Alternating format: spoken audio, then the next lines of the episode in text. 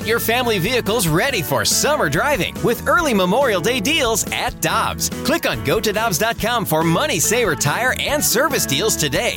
Dobbs, with 43 locations, real deals are always close by.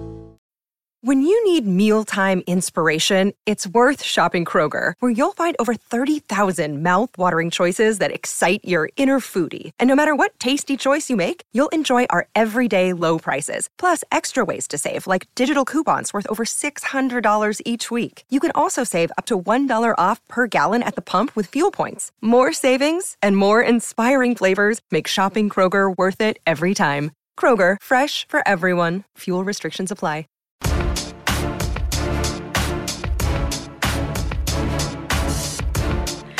Welcome back to Karraker and Smallman here on 101 ESPN, the voice of the Cardinals on Fox Sports Midwest. Midwest Dan McLaughlin and for Randy Karraker today. Let's head right back to the Brown and Crouppen celebrity line as we continue to celebrate the career and the life of Lou Brock. We're thrilled to welcome in the president of the Cardinals, Bill DeWitt III. Bill, thank you so much for taking a few minutes out of your day to join Dan and I. How are you?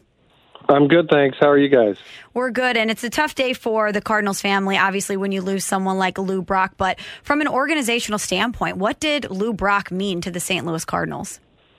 Well, I mean, he was, you know, one of our great Hall of Famers, and you know, such a personality, such a legend, and um, you know, he represented an era that was um, so distinct for the Cardinals. And one of the things that Cardinals are so lucky to have in our history is all these different eras that kind of um, created championships, but also personalities. So if you go back to the Gas House Gang, you had this rough and tumble group that won championships, and and then you you come to the the eighty or sorry the sixties, and you know as Lou got there, it sort of rounded out this team that were like you know Alberto's and Gibby and and Brock and and so you know it had such a personality, and I think then later Ozzie's teams and Whitey's teams, and then later Tony's teams, but you get the idea that that that uh, Brock's teams represented an era in Cardinals baseball that was so distinct and important for our history, and he was obviously such a key part of it. Hey, Bill, great to hear your voice. Um, doubleheader coming up later today down at Busch Stadium, so good to have baseball back. And I think about opening day when I think about Lou Brock. I think about your family being down on the field. What was it like being down there, greeting the players and standing next to the Red Jackets and the Hall of Famers, and in particular Lou Brock? Well, it's kind of surreal to be honest, uh, Dan, because it really um, th- those guys represent so much collectively. So when they're all in one room, it's kind of overwhelming, and you don't end up having deeper conversations. You know, you're shaking hands and high fiving or whatever, um, and then you see the pictures later, and you go, "Wow, look at that group." But um, for for me, Lou just represented the ultimate in understated dignity and class, and he, um, you know, if you were hanging out with him, he didn't need the conversation to come around to him. And, and I think that's such a rare quality in a superstar. Um, but yet, if the conversation did come around to him, he would give you everything. You know, he would tell you about how he thought about base stealing, how he um, improved his game, what he did to study the pitchers, what he did to learn from other people in his era. He would talk a little bit about some of the issues he dealt with from a race relations standpoint going up without animosity in his heart.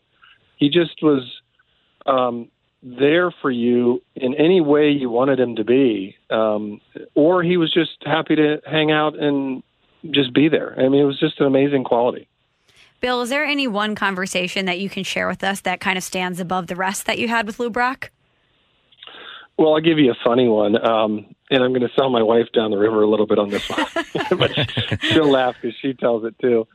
We were had just gotten to St. Louis in 1996, and it was sort of late in the summer, um, and she had just gotten there. I'd been there a lot of the summer, and she didn't really know a lot about baseball. She's since become a big fan, but um, and we're having dinner with a, a group of people, and Lou is there, and my and Lou Jr. is a friend of mine was there, and um, we're talking about base stealing, and Ira just all of a sudden, my wife pops up and goes, "You know, I just don't understand this thing with base stealing." She's like, "You know, it just I think it sends the wrong message to kids that you're rewarding theft.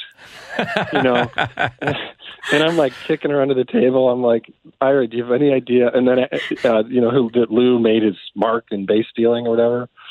And she's like, "Oh my god, I just I can't believe I just said that." And uh, and of course Lou is laughing and and everybody's laughing and she's a little embarrassed and Lou just totally puts her. In. He's like, "You know, you're right. You know, he's like, you're right." She's like, "He's like, it should be called something else." and, uh, it was just really a funny moment. Every time he saw her after that, he'd be like, "Yeah, you working on that banning base stealing? You know, your husband's a big executive. I think he could get rid of that in the game. yeah, right. but that that was Lou though. In, his essence, you know, he would put you at ease and he would make you smile because he was always smiling, wasn't he, Bill? He was. He was. And, and kind of the other thing I, I just always found mysterious about him is the way he spoke. You know, it was like this interesting blend of his southern roots and um, other influences in his life and seems like he kind of picked it up along the way, and it just was this very I don't know how to put it. I mean, very distinct, very unique, and and really pleasant to listen to the way he talked. And I don't know if you picked up on that, Danny. Oh my goodness, yeah, absolutely. Yeah, his dialect was as unique as anybody in the game, and I loved it. I thought it was fascinating, and I've had hundreds of conversations with Lou Brock, and I just I found the man to be the most gracious, wonderful man um, that you could find in the game, and I think you put it best is that there was no animosity in him, with all the different things that he went through in his life. No animosity and blended into every single conversation that was around him. That's why he was beloved in this town. Yeah, no, for sure, and and I, people, um, you know, they are very touched by his passing. I think because um, you know, like our other Hall of Famers, they're relatable. You know, the ones that are have, stayed in town and, and, and embedded themselves in the St. Louis community. And I don't think people realize how much that endears them to the St. Louis people and their fans. Bill, it's pretty remarkable when you think about it to have such a lineage of not only Hall of Fame players, but remarkable men that you've had wear that uniform, be amazing torchbearers for the St. Louis Cardinals throughout the community, whether it's Stan Musial, Lou Brock, Ozzie Smith. The line continues. For you and your family, that has to be a pretty special thing to not only have players of that caliber, but people of that caliber represent the Cardinals. It is. And, I, you know, if you look around the league and just think about other teams, I, I just don't know another one that has that. You know, certainly not to our extent. And um, as I said before, there's kind of this lineage, or like you, you mentioned it, lineage, which when I think about the Cardinals, it, it's these eras of, of championship baseball, and every fan has had um, their era of championship baseball, which is so special. Hopefully, we can keep that going. But and I think that creates, you know, particularly if you're at a certain age range, when your team wins a championship, it just locks in that that fan and that passion forever. And um, I think Lou represented that for the people um, who grew up in St. Louis in the '60s and early '70s, and um, they'll always have that. They'll always have that special place in their heart for a guy not only who was a great player, but he was instrumental in those championships with what a great World Series performer he was. I was saying today, Bill, one of my, my fondest memories of, of Lou was an opening day in which we weren't sure whether or not he was going to come to opening day.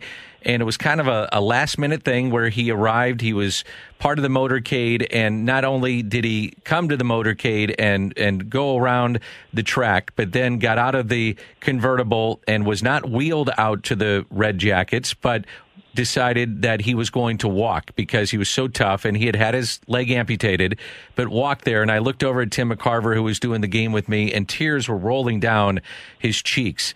Um, it's it's an image I'll never ever forget, which ties in um, the generations of families that have enjoyed the '60s and the '70s and the '80s. It just it, it just meant everything to me as someone that grew up here, and it, it makes me think of my late father, who's been gone for a, a long time. But I, I just I don't know, man. It just it it got to me, and it just makes me think of Lou. It makes me think of Tim. It makes me think of Cardinal baseball. I don't know if you remember that day, but it just it's a, it's an indelible image that will never ever leave me, and that's what Cardinal baseball is all about. Yeah, I do remember that. It was very touching, and um, because it was so unknown of whether he'd be back again, and and of course he he did, and he was very proud, right? I mean, that's part of it. Part of the competitive streak is is his pride and it was a little bit. Below, it wasn't far below the surface in the sense that that's a good example of it, Danny. And then you know another one was, you know, we were working on the statue for him, and we kind of involved him a little bit. And this is way back because the statue's been there quite a while. And he, um, you know, we. What do you think, Lou? And of course, Harry Weber does such a great job with the statues. How are you going to, you know, critique that? But he said, well, when we were talking about what, how do you want to be positioned, he said, well, I want to be hitting. I want to be hitting uh, I don't want to be running. And they were like, well, wait, well why? I mean, you're Lou Brock. I mean, you know, base stealing right. because I, I don't want, you know, I don't want to just be remembered for the base stealing. You know, I hit over 3,000 hits and, you know, that was like one of those moments of, wait a minute, okay, this guy, you know, he's, he's got that, you know, just under the surface, that competitive nature is still there. And I think, um, you know, even to his last days, Lou Jr. told me, he said, you wouldn't believe – how close we were so many times over the last year or two and he's like he just battled through it and just grinded it and you know he gave us more great moments so that was uh, a big part of his personality. Sure. Um, I, I, don't mean to put you on the spot with this one, Bill, because I know you handle these things with kid gloves and with care and with respect. But have you thought about will the club wear a patch uh, to to honor Lou? And today, moment of silence and really looking forward just to think about opening day and something special for Lou, or even this season. Have you, have you even gotten that far? Yeah, we've had those discussions. We are going to do a really cool tribute. I mean, our, as you know, our team's great, and and you help them out sometimes, Danny. But they they're going to have a great um, video um, tribute to Lou on the game today, the first game, and probably some of the second game. Um, and then, of course, a lot of scoreboard related imagery that you'll catch on the game today. Um, and some other little special stuff. I won't give it away that you'll just kind of see uh, little touches around the ballpark today. Um, and then we will do a patch. Uh, we're working on that. It'll take a little bit, maybe a few days, four, three or four days, um, just because it takes a while. Um, but uh, we'll definitely honor him in that way through the rest of the season. Great. Amazing. We'll be on the lookout for that. Bill, thank you so much for taking some time to join Dan and I and share some memories of the great Lou Brock. We really appreciate it. Okay, guys. Thanks. Thanks, Bill. That is the president of the St. Louis Cardinals, Bill DeWitt III, and we will continue our conversation about the life and career of Lou Brock coming up next. Rick Hummel, the commish of the St. Louis Post Dispatch, we are going to talk to him next here on 101 ESPN.